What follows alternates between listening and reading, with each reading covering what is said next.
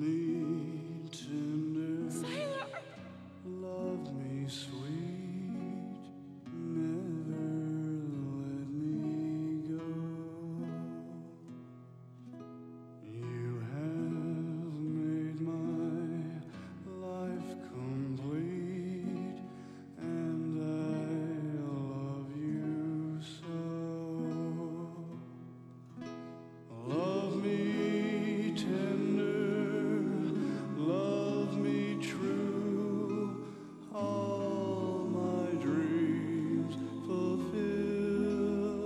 Welcome to Bickering Peaks. For my darling, I love you, with Aiden. And Lindsay. and I always will. You're Aiden, And you're Lindsay. and this is Bickering Peaks. Yes, it is.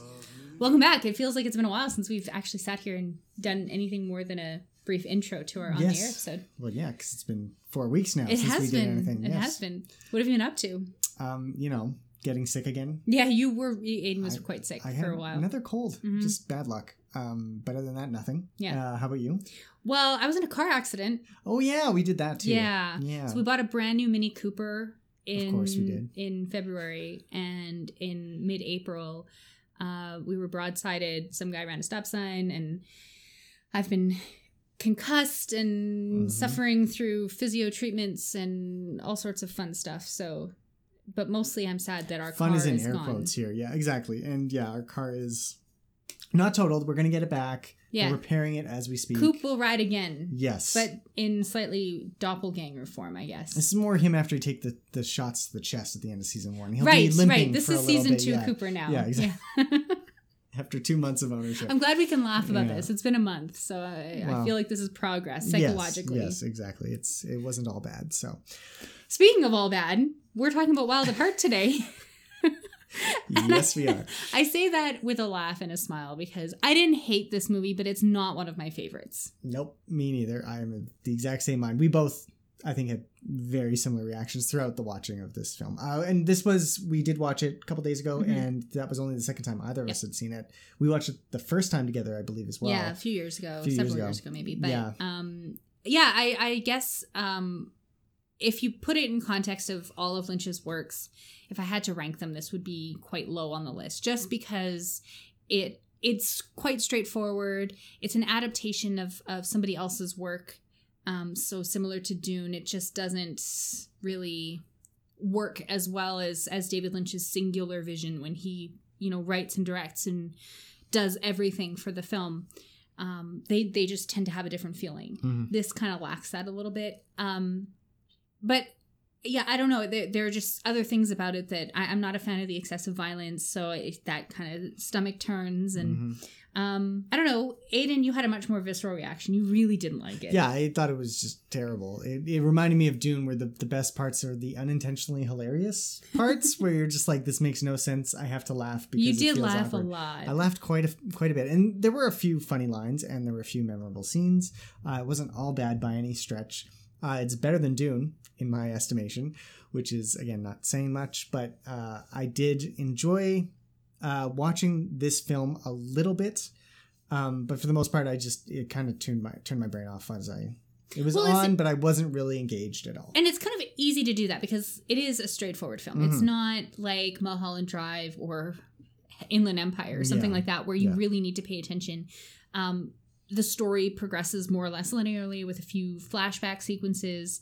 Um, it's hard not to notice the things that are happening because it's very loud. There's lots of boisterous music and Mhm. actions, and um, so it's it's attention grabbing in that way, but it's not not to the same degree as a film like Mulholland Drive or Twin Yeah. Peaks or something, where you really need to pay attention to. I don't know, maybe not the subtleties underneath, but Well, in some cases, the subtleties. yeah, but this yeah. is not a subtle film. No, and there's very, there's no dream imagery. There's nothing surreal about it, really. I mean, there's there's some the Wizard of Oz parts, stuff is kind of but that's almost like metatextual. It's not. yeah. It's not the Well, it same depends thing on how you read it. I think there is an opportunity to read this differently, and lots of people have. But um, but I think you and I are just approaching it, and probably because this isn't one of our favorite films, we're approaching it more as just a film that we yeah, watched, yeah, right? it's yeah, a fluffier film, and maybe there. Yeah, you're right. There, there are people who have done more thorough analysis, Mhm. by all means. And uh, we've you've read a few pieces on that. Um, I did not because, of course, Lindsay does the hard work in this relationship generally. Uh, Thank but- you. I am glad we have that on on recording now. exactly. It's there forever. Um, but yeah, and so we'll talk about a little bit of them uh, later on. But first, before we go any further, how about some production history? Get some timeline for how this does fit into all of the other Lynch works. Yeah, so it was a film that I think David Lynch was supposed to be helping somebody else make, and he liked it so much that he started directing it after all. Um, it's based on a, on a novella by Barry Gifford, which apparently is quite short. Um, I haven't read it, but it sounds like it could be dashed off in an afternoon, couple hours, which is funny because David Lynch filmed about three And a and a bit hours of the film um, and cut it down to the two hours or so that is actually Yeah, the On the DVD. release. Yeah. um yeah theatrical release that's the that's, the, that's phrase. uh yeah so he famously left the set of twin peaks midway uh through its production run i guess um Yeah, or- in between maybe about halfway one. between season one and season Yeah. two i guess Yeah. and to film this to make it and consequently there are a lot of twin peaks stars in this in this film Yep. Sherilyn Fenn shows up. Uh, Jack Nance. Jack Nance is in it. Grace Zabriskie is in Yeah. it. Um, Harry Dean Stanton shows Yep. up. Isabella Rossellini from Blue Velvet and David Lynch's one-time girlfriend. And I mean, it's where it's the first time he worked with Harry Dean Stanton. It's you know Laura Dern obviously stars in it. She was from Blue Velvet as well. Um, yeah, so I mean, it's it's got quite a quite a cast Mhm. assembled around it. Also, some really memorable turns by Willem Dafoe as Yeah. uh, Bobby Peru Bobby Poon. and um, Crispin Glover as cousin Dell. yeah. Roaches in his underwear, like really, really some- crazy, creepy stuff going on there. But um, yeah, so I, I mean, it, and Nicolas Cage obviously playing Sailor Ripley. Mhm. And Laura Dern's mother, Yeah, Diane Ladd. Diane Ladd. Yeah, I never know her playing name, of course. playing Laura Dern's mother. Yep. playing no, Laura Dern's mother Diane Ladd playing Lula's mother Marietta. Yeah. Uh, which is kind of cool. I always like it when that happens, and Mhm. Aiden didn't know that. Aiden I didn't know that the first time I watched it. I was Which like, I oh, thought I told you about that because they also star together in Inland Empire, and they did another movie together in the in the eighties, I think, Hmm. or early nineties. I can't remember, but um, yeah, they've they've been in a couple of films together, which is Yeah. kind of fun. Yeah, interesting. Uh, yeah, Diane Ladd is off the charts, crazy in this movie. Yeah. I love it. She's She's she's, so great. beyond. Yeah. She is, as the kids say, extra, extra, extra. This is Let's say This is what you've learned from your years of uh, teaching elementary and junior high. junior high school more more yeah, than anything. Yeah, They, they're more extra. that and how to floss. I know how to floss. Please Not my don't. teeth, my dancing. Yeah, please don't. I, I'm doing it. You're it doing now. it you now, guys. and you shouldn't. It's because it's a podcast. Yeah. Nobody can see us. Except for me, I had to see it. Anyway, uh, So, it was it was uh, filmed and released in 1990. It, uh, it did it premiere at the Cannes Film Festival. They usually do. Yeah, and it won the Palme d'Or. Yeah. which is kind of impressive considering that. It's I- bad. no, no, considering that a sh- that a film like Fire Walk with Me was booed. well, and that's. Uh, I mean, that just that just boggled my mind. Comparing, you know, Fire Walk with Me is a work of art and it's genius in my mind, and then And they're they're like not. 24 months apart, maybe. Yeah. At max, right? Yeah. Like, so it's really, yeah, astonishing. And I think more than anything, it shows that sometimes these uh, award shows are kind of full of shit. Um, because, because by that point in time, I think people were fed up with David Lynch, and there was like fatigue in the culture of wanting to praise somebody that they didn't understand. yeah, So it was not. It's never about the art as much as it is the politics. the around politics it, yeah. around it. Which I mean, to this day, there's politics around it. I don't Oh, know if course, you saw yeah. like a couple couple days ago the um, lineup of female judges, including Cate Blanchett and um, Kristen Stewart. These are great actresses and and people of the day. Okay. You know, popular actresses of today. Um, I just wanted to clarify the Kristen Stewart. okay, fair enough. But uh and I mean that in itself was lauded as kind of a political choice because course. women have been excluded from these these higher circles, these inner circles of Hollywood for so long. So I mean these these award shows it take it for what it's worth. Having said that, Wins the um, Palme d'Or. it wins the Palme d'Or, which Comes I out. think is indicative of the fact that it is a, a memorable film. Yeah, it is. and it does provoke emotion and i think those are two things that that i kind of understand why it might have been given the palme d'or at least in my opinion and we can talk about that We- we because will i know you that. disagree No, it, it provoked an emotion in me, but it was you know boredom. So there's there's that to talk about. I guess you're so harsh I just I didn't I didn't like it. I didn't like it. Didn't like it. Full disclosure. but you're going to give it a chance you're going to talk about it fairly Yeah, I am.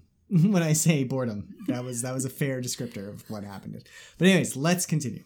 This whole world wild at heart and weird on top. So, what is this film about? It is about a young couple. Mhm. Let's put it that way. In Uh, love. In love. Sailor and Lula. Mhm. Lula. lula Okay. Well, can't even get any of the names right. you, but did, yes, you said it right I know, but I almost said Lulu.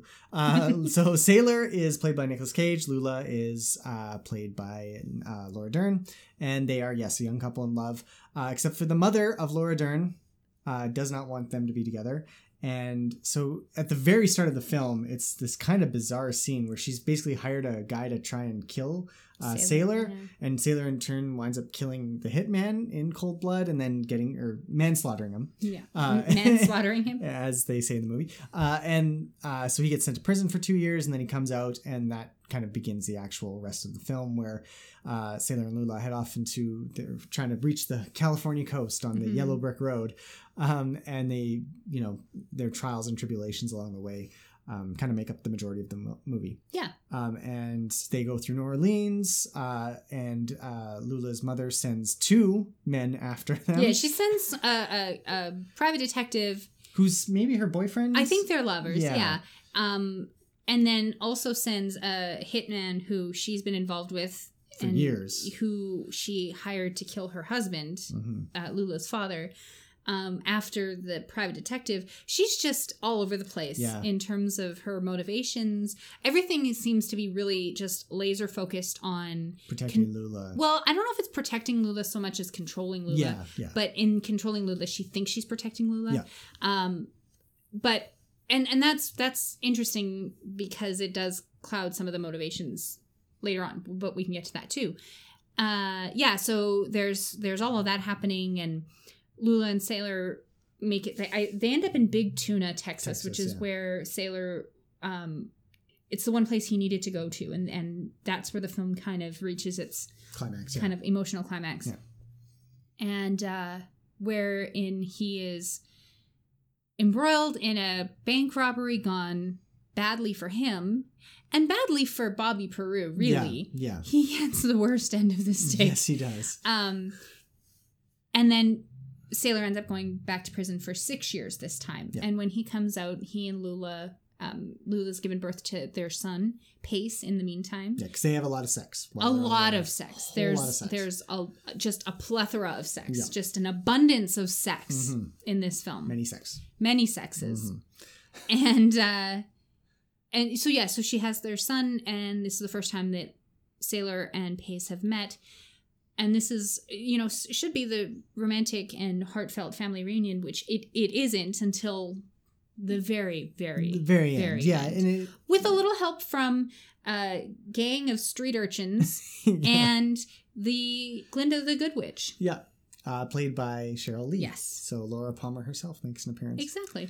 um and and yeah it's it's it's so it's kind of an oddly paced movie the beginning is very very sudden and abrupt Yes. um and there's a lot of motivations that we kind of get through flashbacks after that scene has taken place uh, it's it's very strange how you kind of piece together that um sailor used to work uh for uh santos which is the bad guy that lula's mother knows what's lula's mother's name again? Marietta Fortune. Marietta. I'll just try and remember that. So Marietta used to be with Santos, and uh, Sailor used to work with Santos. Um, and so Sailor witnessed Santos basically murdering Lula's uh, father. Lulu's father. Uh, and so this is like a complex web of betrayals and stuff, and it's all it's already happening right at the start of the film. So it starts off with this odd bang, and then you get these backstories filled in as you go, um, and then uh, there's kind of nothing much really happens. There's a lot of setup uh, all the way from leaving uh, the Carolinas where they live all the way to Big Tuna. Uh, not a whole lot happens except for uh, uh, the character played by Harry Dean Stanton gets kidnapped and he gets murdered Mhm. um, by Santos's people. Um, but beyond that, there's nothing until the bank robbery gone wrong, Right. really. Um, except for Bobby Peru, kind of well, he sexually assaults uh, Laura Dern's character, uh, which is a terrifying scene to watch as well. Um, but beyond that, yeah, it's it's it's oddly paced in that way because a lot of the time they're just having a lot of sex, talking, and and they have these cute little moments between as a couple. Um, but there's not a whole lot of conflict through a large portion of the film. Well, and I think part of the reason for that is that we're not dealing with um, highly developed individual characters. Yeah. These are broad stroke caricatures or um, archetypes, maybe is the Mhm. better word for it. You've got Lula, who is this idealistic, n- naive, not virginal, obviously, Yeah. but she's she's sheltered and protected in a way um But also, starry-eyed bright. and in love with with sailor and sailor Oh. is the the bad boy with the heart of gold Yeah. you know Yeah, oh, totally. who is always trying to do the right thing but always ends up on the wrong side of the law Mm. and that is it's his lot in life it's kind of something that they've both accepted and their love story is powerful in the way that Romeo and Juliet's love story is powerful in the way that um you know Maria and Tony in West Side Story's love story is powerful in that it's young love it's it's Mhm. puppy it's not puppy love but it's not far far removed from that right there's not a lot of depth there No. and so the power of the of that love maybe that's why you know being in our almost mid 30s now you know you come to love stories with a little bit more nuance and you want that depth. And so it's hard to believe that two people who are as young as they are could go off on this cross country journey with nothing more than you know whatever they have saved up in their bank accounts Yeah, a couple hundred a bucks. snakeskin jacket Yeah. Did I ever tell you that this here jacket represents a symbol of my individuality and my belief in personal freedom? About 50,000 times. and they're they're convertible Mhm. right but um but ne- nevertheless this is what their motivation is it, it- they just want to be together and there is a certain poetry to that i guess in that these two archetypes uh, will do anything to be together including crossing state lines in violation of parole and uh, getting involved with these crazy characters that they meet along the way. And i think that's really the journey is is the important thing. And that's where the the the kind of link with the Wizard of Oz comes in, Yeah. in that Dorothy goes on a journey on the yellow brick road and she meets all these characters along the way. And in the end comes to a realization about home and about Mhm. what is important to her. And that's kind of what sailor and lula are doing as they go on this journey. They go from being archetypes at least i, I would argue they both do. Lula develops into someone who is less caricatured at the end than she was previously. She's a mother now. Mm. um, she's got softer curls in her hair instead of the wild, crimpy Yeah. 80s curls that she had before. Yeah. But Sailor also acknowledges some part of himself that is headed towards disaster. I Yeah. think through his relationship with Bobby Peru. Yeah, a little bit, and, and also, I mean, I mean, yeah, we can talk about the ending because I think that's where all that character development basically happens. Yes. In, in, in these last few uh, scenes, And that's maybe the best part of the film. From in my opinion, the best part of the film is the ending. yeah, the best part. Yeah, yeah, mm, okay, I'll, I'll accept that because it it does provide a little bit of depth because they basically comes out of prison. Uh, for the second time, and they meet up, and they're and it's different. They're no Mhm. longer in that puppy love state. They have Well, this because child she's together. 26 and he is six years older than he Yeah. was. Exactly. So and uh and they have this son together and it's, you know, changed the dynamic and they realize this in the silence of the car ride away from the train station where she's picking them up. And so they they basically break up. They're like, "Well, I, we should I can't do this. It feels weird. I don't remember exactly how they Mhm. describe it." Um and then uh Sailor wanders off, gets beat up. Um, and he's he's basically following his old path. You know, Yeah. he's he's got his snakeskin jacket on, and he's gonna walk on his solo life. Um, and then when he gets beat up and he talks to the good witch, um, when he talks to Laura Palmer, uh, she she kind of elucidates like love is the way and it'll help you, and you just have to you know convince yourself and and take that plunge. Um, and then when he he wakes up and from being beat up, and he thanks the guys who beat him up. Apologizes Apologize for calling them homosexuals. Yeah, exactly. Which I thought was just And then he just screams out her name and runs after her. Mhm. Um, through a, a car a, like these streets are absolutely sun baked and deserted and then all of a sudden there's like There's a like a traffic, traffic jam, jam, which is yeah, hilarious yeah. so he's running on top of the cars to Yeah. get to lula's car yeah, and then he declares his love by singing the one song that he would only sing to his wife, because he sings Elvis Presley songs in crowded bars with metal bands, uh, which was again one of the, the not so great scenes earlier in the film. But he does he sings a song, she she cries out his name, and they slow dance together as, as the credits roll. And well and i think it's it's important too that they both well lula looks at at her son Mhm. and they make eye contact and there's a kind of recognition there that that's important i think in order to accept that this next step going forward is going to be different yes, and it's going involve necessarily all has three to be different. Yeah. Involves all three of them. Yeah. So I think that's there is character development there. But like you said, it doesn't happen for the first nine tenths of the film. Yeah. Yeah. And, and I mean, I guess I guess that is it is a memorable scene, absolutely. Mm-hmm. Like that whole sequence is like I remembered it from the first time I watched it. It was the only part that really, really captured my interest um, wholeheartedly. Yeah. Um, except for the Bobby Peru stuff, because Mm-hmm. he's just a great villain and Willem Dafoe's awesome that way. Um, but uh, it is ve- it feels very rushed. And I guess I guess that makes sense because um if the the bulk of their story is that trip where she basically becomes pregnant and that that's what's going to change their world that's what sends them off the yellow brick road Yeah. a reference they make multiple times. Um, and so coming back onto it is takes some time. You know, Mhm. it takes them going through those six years of off-screen growth and change to Mhm. kind of bring them back to that. Um, but it still feels awkward. I can't I can't help but say that. And I'm not sure. Like I think the the point is exactly that that these characters start off um, as a as archetypes and b on an archetypal journey. But it's not hiding the fact that this is what they're doing because they make all these metatextual references to the Wizard of Oz, and and it, they're just all over the place. It's not just what they say; they talk about being on the Yellow Brick Mm. Road.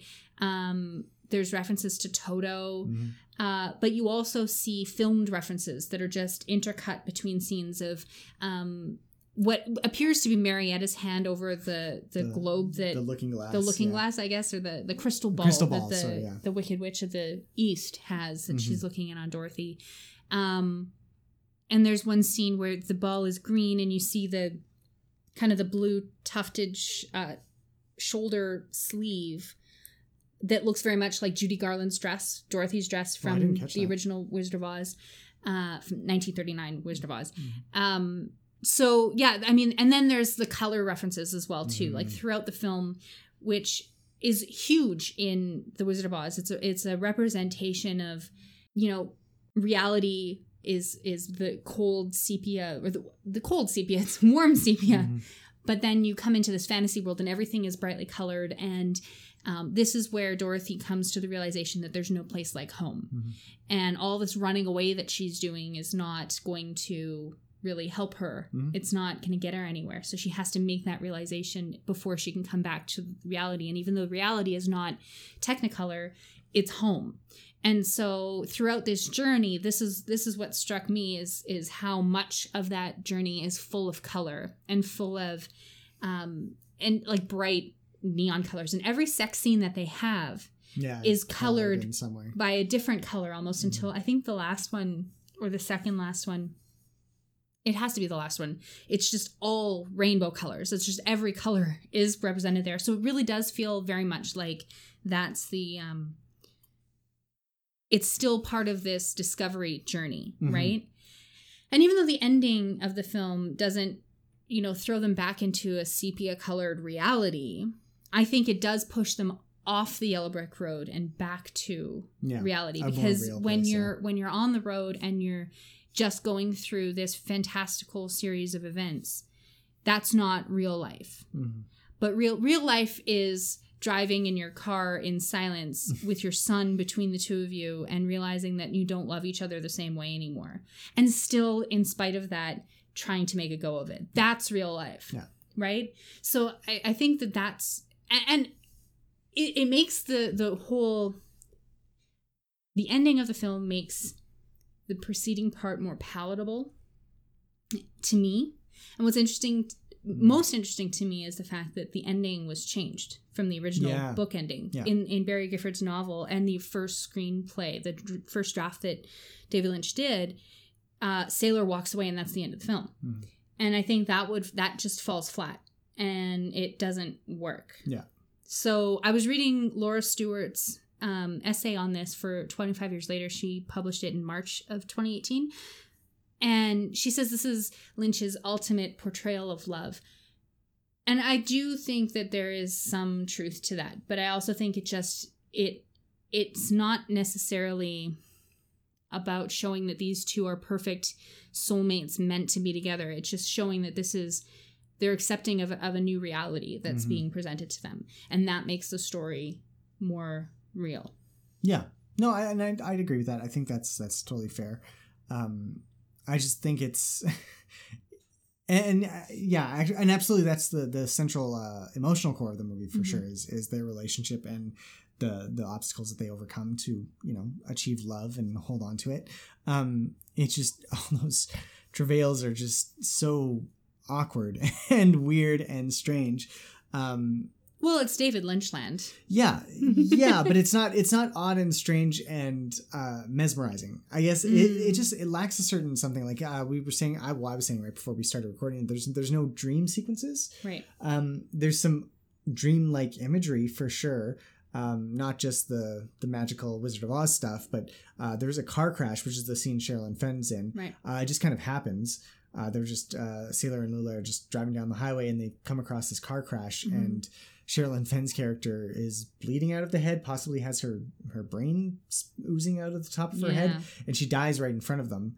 Um, and it's a really again, it's actually a very intense, visceral scene because you're just like, what's going on? They Right. just come across this thing, and it's just so tonally different from everything that preceded it that it becomes memorable. But it does that by pushing out all the other sillier things that Mhm. happened uh, before and after out of the way. hmm Um, like the first time we watched it, I remember that scene. I remember the ending, and I remember Bobby Peru's sexual assault, and I remember the opening.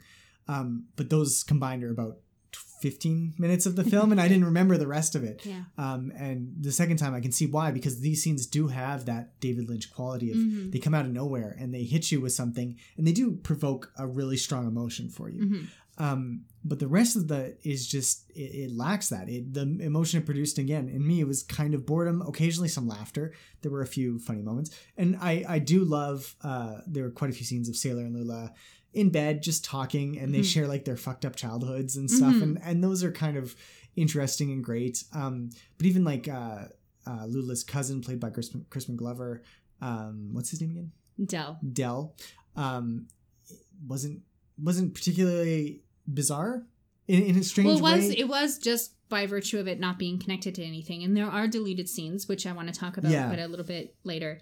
Um, that kind of explain his story a little bit and change the story the, of the film, like the plot of the film, drastically in in one very important instance. But um, but I think what you're talking about with with what struck me about the car crash scene and the girl Sherilyn Fenn's character is that um, it is reality kind of intruding on their world, right? Up until that Mhm. point, the encounters they've had have been rather innocuous, not really, it, and it's mostly just been the two of them on the run, right?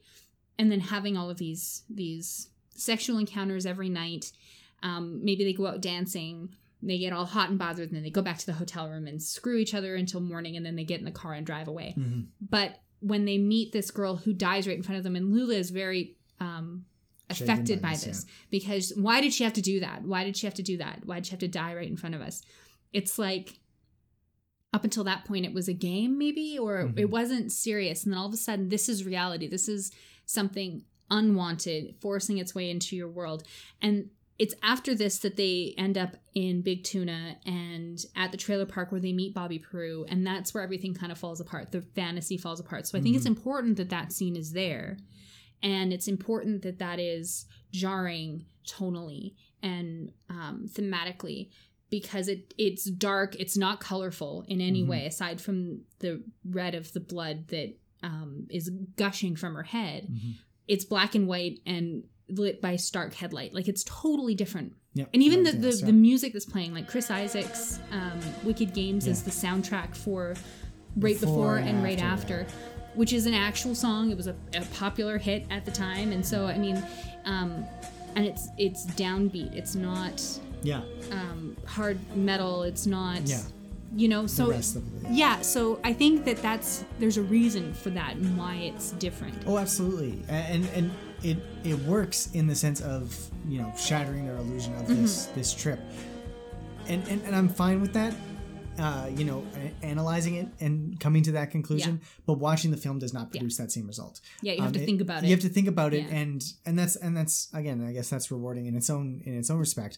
Um, but but watching the film should produce something along that Mm. line, um, and it didn't for me because, and maybe it's just because uh, the whole big tuna thing section is is again kind of oddly placed because there's some Lynchian craziness. Like Jack Nance's character shows up and he gives this weird ma- monologue that you know is talking about his dog and Toto, and it's it's scary and eerie, but not super scary or eerie. and, and there's the German porn that's being shot, which is also just um, very yeah, like carnival esque in a sense. I think that's that's what that trailer park scene really hammers home is that this is a an odd collection of um, Lynchian characters, Mm-hmm. but there is also the straight laced cowboy type, who like the Texan, Yeah. you know, old money oil guy who's sitting there too, which is strange. Like he's pretty straight compared to the rest of them. and, and So- yeah and i think that's just that's getting to the the heart of what's of what the problem is for me is that in other lynch films when reality or the real more real world intrudes hmm um it's it's almost invading on a dream world um where the rules don't apply so when the when the real world interjects um like in lost highway when you know they capture they arrest uh what's his name's character the the first half Bill of the film Pullman. bill pullman's uh when they arrest bill pullman um, and then all of a sudden you're back into the stream world because Mhm. they, the reality has been snapped away again. Um, it, it's a much stronger um, feel of surreal surrealism and Mhm. surreality, I guess, uh, that surrounds it. Whereas everything, the, all the fun, happy-go-lucky uh, road trip stuff doesn't feel surreal really in any way. It feels like Well, it's true to the world that you're in. exactly, and It- so I think that's what's important to note is that this this whole world exists in Lynchland, and the strangeness is when reality comes in. Yeah, and, and it's yeah. it's like a reverse a reversal of Mhm. what you would expect from a surreal film by David Lynch. Mhm. Uh, so Well- maybe in that yeah. sense, Laura's right, and this is the ultimate expression of David Lynch's uh, vision of love, Yeah. because um, this is this is a surreal world in which real love, you know, Yeah, it imposes itself at the yeah, end. Yeah. Maybe she's right.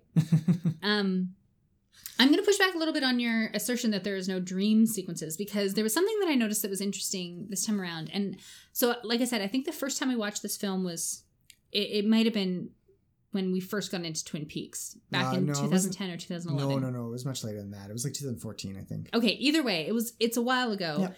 Um, since then, uh, I've I've kind of binge watched the TV show The Affair, Mhm. and that's on Showtime. And what's fascinated me about that show was the way that it presented memory and how each character has a different truth about the events that are happening. Mhm. And I think that watching that and really enjoying that and appreciating that um, narrative take on the problem of memory, I guess, is that in this film, we have, I think, I think, elements of that coming into play. When Lula is telling the story about her past, she tells things, but the flashback reveal something else. So is the flashback an example of objective reality? Or is the flashback what she remembers and is she telling objective reality? Is there's a there's a split Yeah. there. It also happens with Marietta Mhm. the way that she tells the story of the night that um, Lemon Bob Yeah, yeah. Bob Ray Sailor Lemon is that when when guy, Sailor kills him.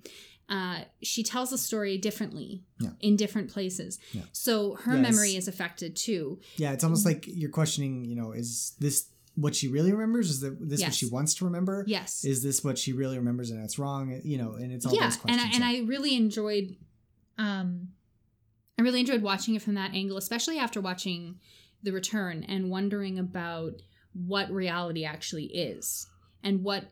In in the case of Twin Peaks: The Return, it was it was more a case of um, you know, are there multiple timelines? Are there alternate realities? Do they exist side by side? Or is there one reality that is constantly reasserting itself at various points throughout the timeline? So it's very different in that respect.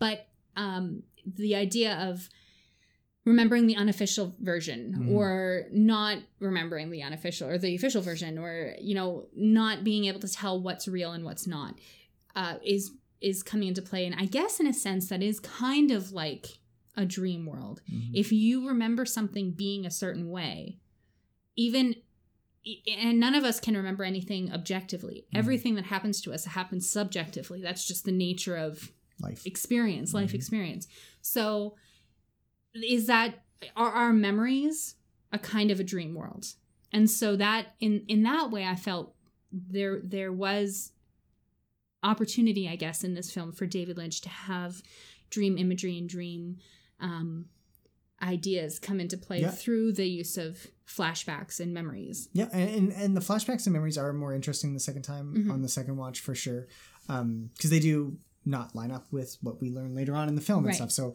it it poses some more questions, but not enough to make you like no, it. was still just it, and and they're they're haphazard and they're all over the place and they come out of nowhere and then they they disappear and they're Mhm. not returned to. Mhm. It's and some of them are just filmed really funny, which doesn't help either. are you Um, talking about Crispin Glover's Y- Well, part Flashbacks. part part of it.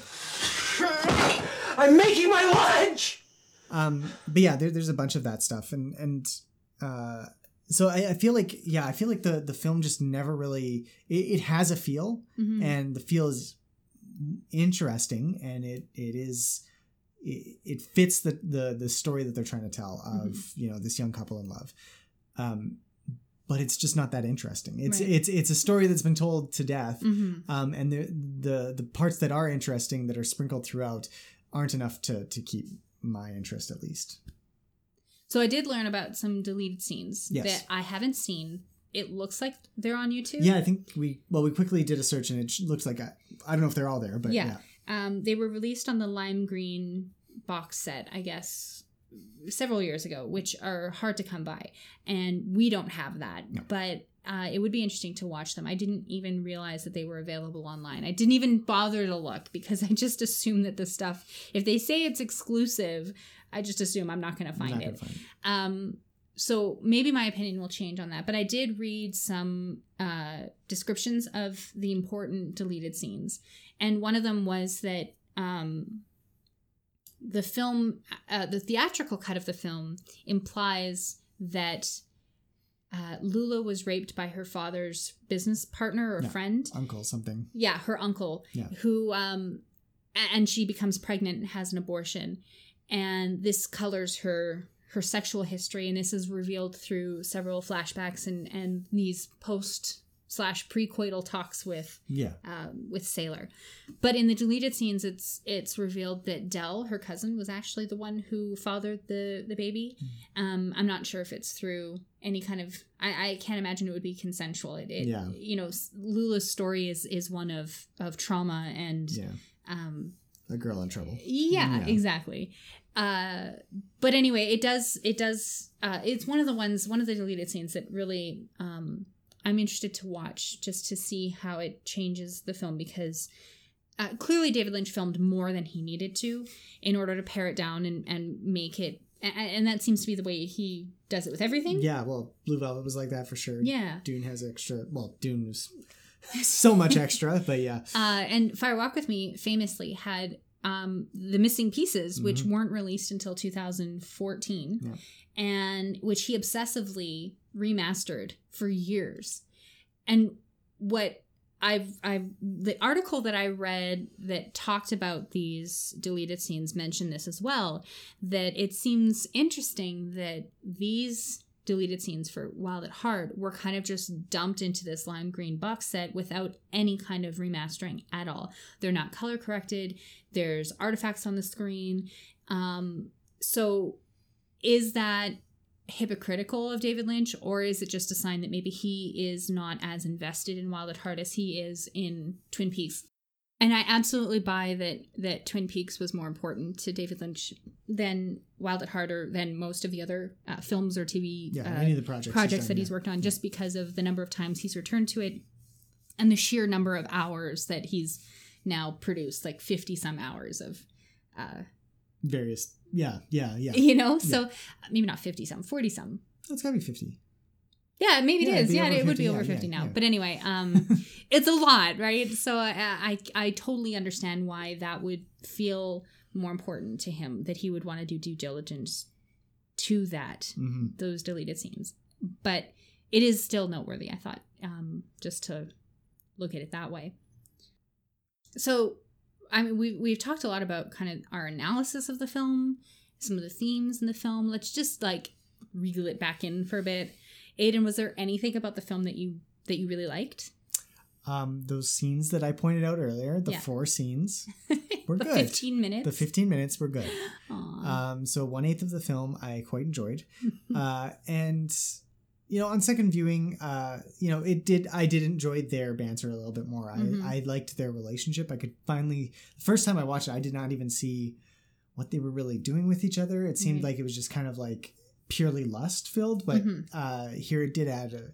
The second watch, I picked up a bit more of, of what they were putting down in terms of, you know, they they do have these similar histories. They do have this. Um, ability to talk and find and help and genuinely care for one another right. um, which was which was good on the second watch um, but that was about it um, Really? yeah i even i mean yeah no there's really not much i'm sorry i no, tried that's okay. i tried That's okay. That we, I know this, this, wouldn't is a favorite very... of many people. A lot of people think this this is like their favorite David Lynch movie.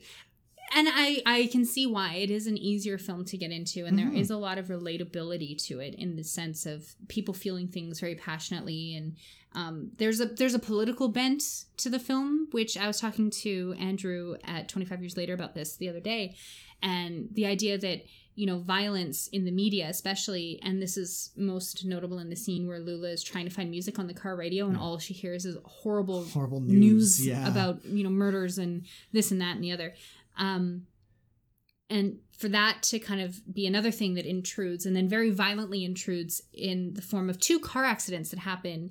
And i guess there was supposed to be a third one involving a motorcycle at the very beginning of the film that was cut and it's part of the deleted scenes as well. Um the fact that that this is in 1989 1990 1991 the rise of 24 hour a day news cnn and msnbc and now we have you know news on our phones connected to us 24 hours a day seven days a week in multiple formats. I think this was kind of an early harbinger of how damaging that can be. And so there's something interesting about that and how these two characters disappear into their love for one another. Even if that love is erotic love it's still not violent Yeah, it's something to find. Yeah, which, yeah. which and it's interesting that this film was almost slapped with an x rating yeah, you time were saying that. That's but crazy. not for the sex for the violence which is uh, Well, ironic maybe you know? yeah, in, in a in way? in an odd way, because usually the censors are much more concerned with the sex, and the sex is pretty, you know, Yeah. it's pretty out but there. the violence is also pretty out there yeah, you know well, I mean, and the violence is, is odd because, um, I mean, there's again, there's the start and the end, and there's not much violence in between, really. yeah Um, Johnny Farragut's scene was was I guess uh, his torture and death scene was pretty graphic, to the extent that in two Yeah. test viewings, uh, you know, dozens of audience members got up and left Yeah. twice in two separate viewings at that scene. So I mean, and that scene is one of the more Lynchian scenes because Mhm. there's just oddities going on. Mhm. There's the there's the guy, the hitman, who's actually going to shoot him in the back of the head. There's um, Grace Zabriskie's Grace character. Character just being odd and talking to him, Mhm. and not I can't even understand what she's saying half Right. the time. Uh, you know that scene is is is very Lynchian. Yeah. Um, so I can see why it's disturbing. yeah, Um, but there's no actual violence shown in scene yeah, none that you see. And I guess in the deleted scene, it's not much different than which which the deleted scene is actually what was originally in the film, Oh, okay. apparently, or much closer to it. Yeah. It's not much different than what was on on Hmm. the theatrical cut. So I'm not sure. Again, haven't watched the deleted scenes. We'll have to do that. But Yeah. um, yeah. So I mean that that that is interesting that there's a, a, a commentary about violence which comes back again and again and again not in and we've been on record as saying that when lynch tackles violence he's not endorsing it Mhm. he's you know holding a mirror up to society to say this is what it is this is Except what's happening Bobby Peru scene, that was just that was just gross. That okay, was just and this too is much. this is I know, and that's that's tough. But I think Bobby Peru is is um he's one of the more memorable figures for me. Yeah. Um, and I I like that part. I like him as a character. I like his own head off. I like Willem Dafoe Oh yeah. as an actor, and I Yeah. think he's And he having a lot of fun Oh, as Bobby yeah. Peru. When he's loading the shotgun, like, Oh, "Oh, yeah. Where do, you, where do you think you're going? Like well, and his just smile is like so it you know with those false teeth in. Oh my god. and the way that he kind of uh, approaches that that gleeful character is a highlight i think as horrible and terrible as he is in, in terms of you know lynch's rogue figures he's one of the worst ones i think uh, of the the corporeal ones let's Mhm. say Yes, true. um, but yeah, he's uh, he's positively terrifying and thrilling to watch. And the scene where he um, where he sexually assaults Lula hmm is harrowing, Oh god. especially knowing what Lula's been through. And I think I like that too. That Lula is not just she is an archetype.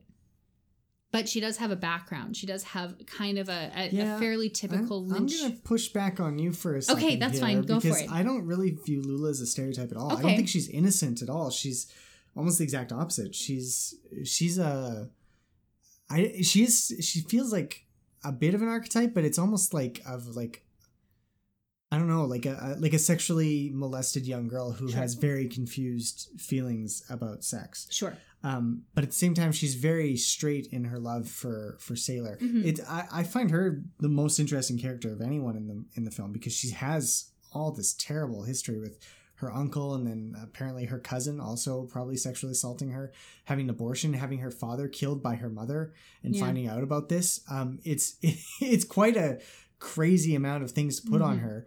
Um, and then she when she finds out she's pregnant and she doesn't know how to sell sailor, and then Bobby Peru comes in and assaults her. It's like this poor girl is just you know getting run through the ringer. On It's- top of everything, her mother is a piece of work. Um, Oh, yeah, exactly, Which we have we haven't really talked about Diane Ladd Yeah. much aside from her extraness, but yeah, That's a good summary, You're, you're why, right. yeah. I mean, like Lula is definitely not. yeah, she's not innocent at all. I didn't. I don't mean that she's innocent. I mean Mhm. that she approaches things with kind of a with a Yeah, kind of innocence or an, yeah, an- yeah, a yeah. naivete that is um Uh, I don't know, like she's just she's I think she wants to see the best in every situation. She wants to see the best in Sailor. She probably believes that she's capable of something even though she, maybe she doesn't, you know, express it. And I think Mhm. there's a lot of devastation when when it becomes clear that this is not going to go, Go, the way they want it to and that is that's earth-shattering but it's part of her growth Yeah. process uh, for what it's worth and, and for how much we actually see of it um, given that we only really see yeah, yeah, a short bit of it at the yeah. end. Yeah, but um but that scene with with uh bobby peru lula and sailor in the, the courtyard i thought was so important this time because it really does feel like a turning point for the Mhm. film you you they've just had this car accident happen and then they meet bobby peru and this is almost like um a future foretelling of what sailor might be Mhm. if he continues down this path and ends up, you know, in this hyper violent cycle, right? Even though he's got this heart of gold and this this desire to do good, it could be rubbed out in an instant if he keeps going down this path. And I think Lula kind of realizes it. And at this point, she already knows she's pregnant. I think. Or she's at least getting sick. Yeah. Um, so we know she's pregnant. But um and Sailor then makes a choice to go into business with Bobby Peru. I, I like that whole thing. I think that's probably one of my favorite parts because the motivations are so um yeah, clear. Yeah, yeah, which is funny because I also like how mixed up and muddled um Marietta Fortune's motivations are and how yeah, and she's kind of the catalyst for everything. She is cast as the Wicked Witch of the East, Yeah. right? So you see her even dressed as the Wicked Witch of the East, and at the end, when when Lula kind of breaks free from her spell, she spills water on her picture, and the picture evaporates yeah. in a cloud of smoke, just like the Wicked Witch of the East. So um, it's very not subtle, but but her motivations are very interesting in that she she really does seem to want what's best for her daughter and what's best for her daughter is not sailor Yeah. Which Why you know, does she there's feel evidence that of way? that. Yeah, I mean, Oh yeah, no, Sailor's clearly not not the best and- guy, maybe Yeah. for twenty year old Lula. But Yeah. I mean, Lula ultimately has to make that, that decision for herself and for her son, and her mother can't really Yeah, handle that. exert that kind of influence on her. But but it does make you wonder, you know, knowing what Marietta maybe went through with Lula's father and her involvement with Santos, and you know, is she trying to ward off a similar path for her daughter? Yeah. you know, to prevent her from going down and and and having this horrible life visited on her. I don't think I feel sympathy for Marietta Fortune, but No.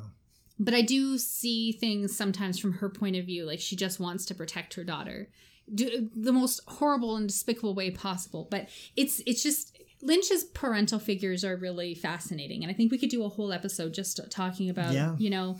Um, Every Yeah, all the parent, all parents, the every parents, parent. you know, Well, from the Palmers especially, to you know in Eraserhead or the grandmother. Mhm. You know, there's there's all kinds of evidence that parental figures aren't always there to do the best for Mhm. you, and even when they are, as in the case of the Haywards, you know, there's darkness lingering underneath there. Yeah.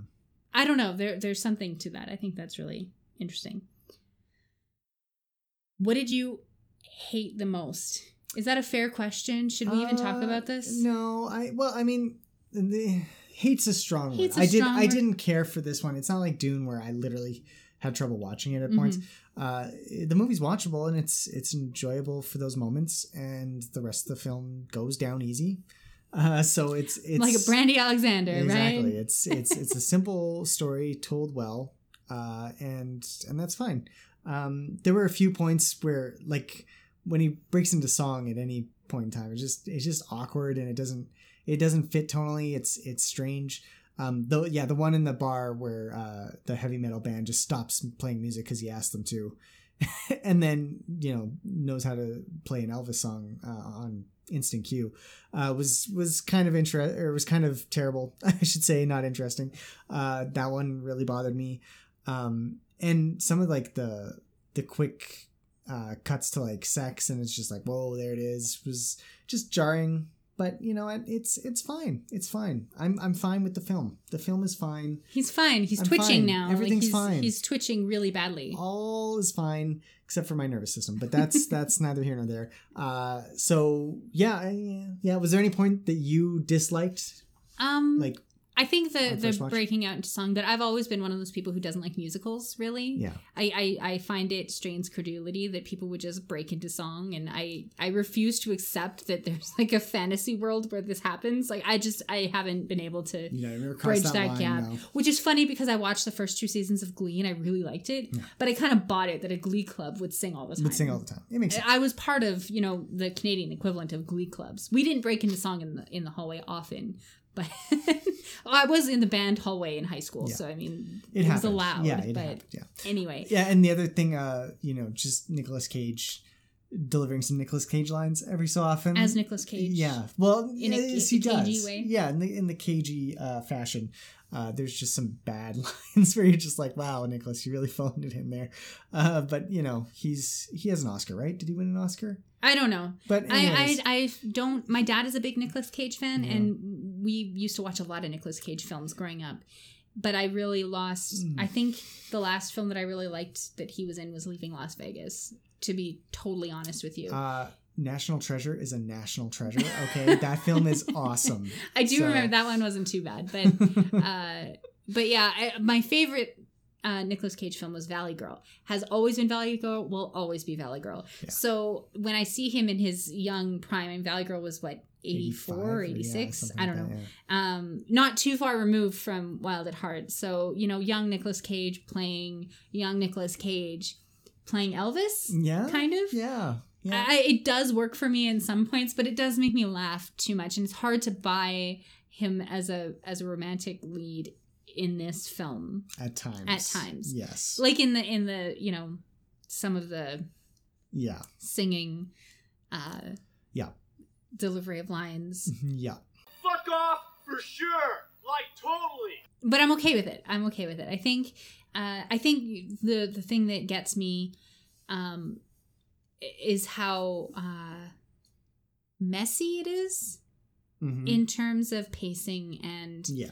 uh, the tone of the film. Yeah. And that that's just something that I think comes down to rushed editing choices maybe. I don't know. Uh. he was editing it up to the day before the it was screened at at Cannes. So I mean there's a good chance that if he'd had more time it would have been better, but sometimes that's not the case and you tinker with it too much and then it ends up being worse. So I mean it's not um I, I don't know. I don't know how to approach that, but uh, it does seem like it doesn't always strike the right chord for me, Yeah. tonally Yeah. or pacing wise. Yeah, no, and I agree. That's everything I complained about at the beginning. So I won't retread that. I agree.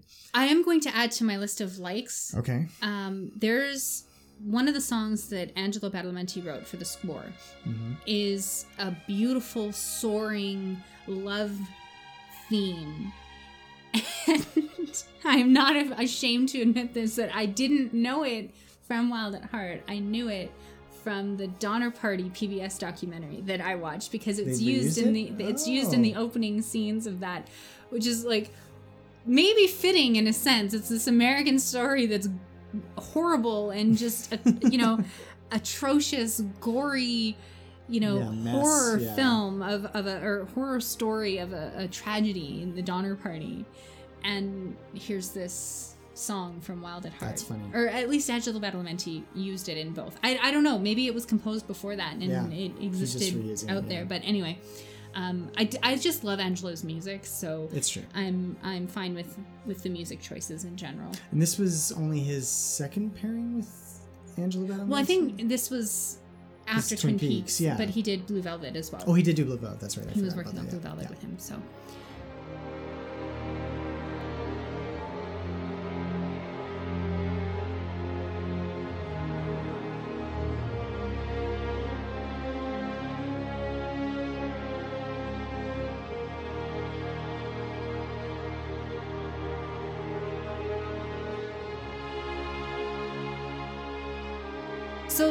That's our take on Wild at Heart Yeah. and Weird on Top.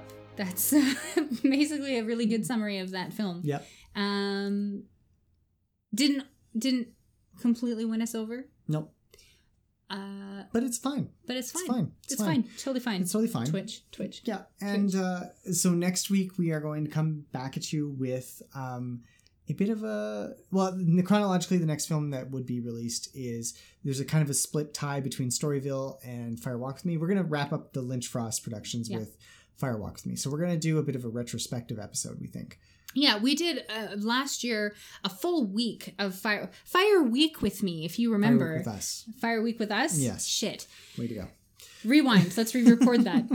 Fire Week with us. We had a lot of friends come over and we did like a roundtable discussion about the film. We watched it with some people who had never seen Twin Peaks before, Mm-hmm. um, who since then have both watched the entire thing. I think didn't No, Simon, hasn't didn't? watched. Uh, no, he watched. I gave him just the Lynch episodes of the original Oh, series to watch. and he he liked that just a quick update uh, he did enjoy all the episodes and he said uh, he didn't really understand what was going on at the end because there was a big gap between uh, the reveal of laura's killer and the final episode which were the only two uh, in that section of of season two that lynch directed.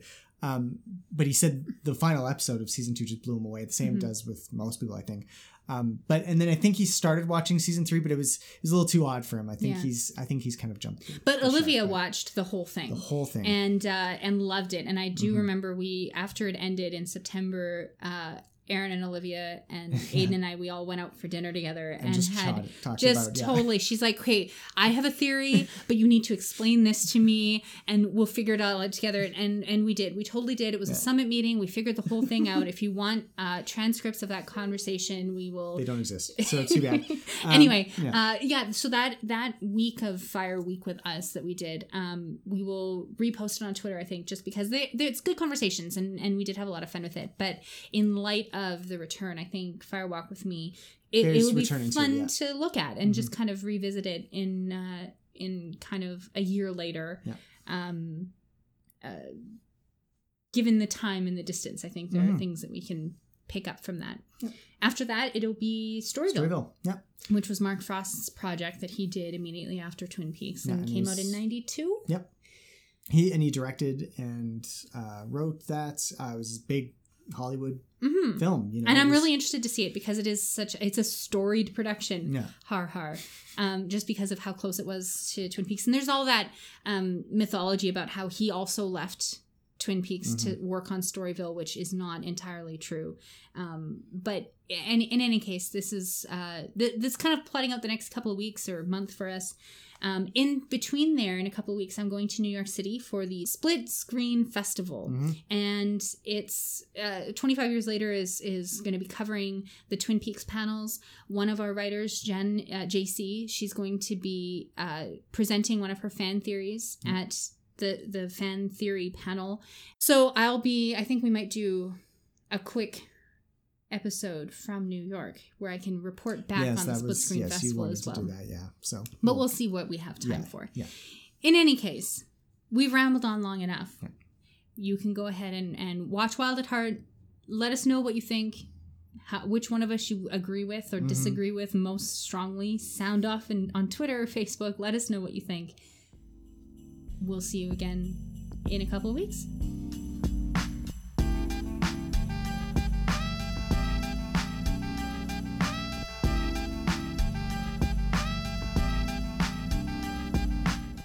If you're enjoying the show and want to join the conversation, you can like us on Facebook at facebook.com slash bickeringpeaks, all one word.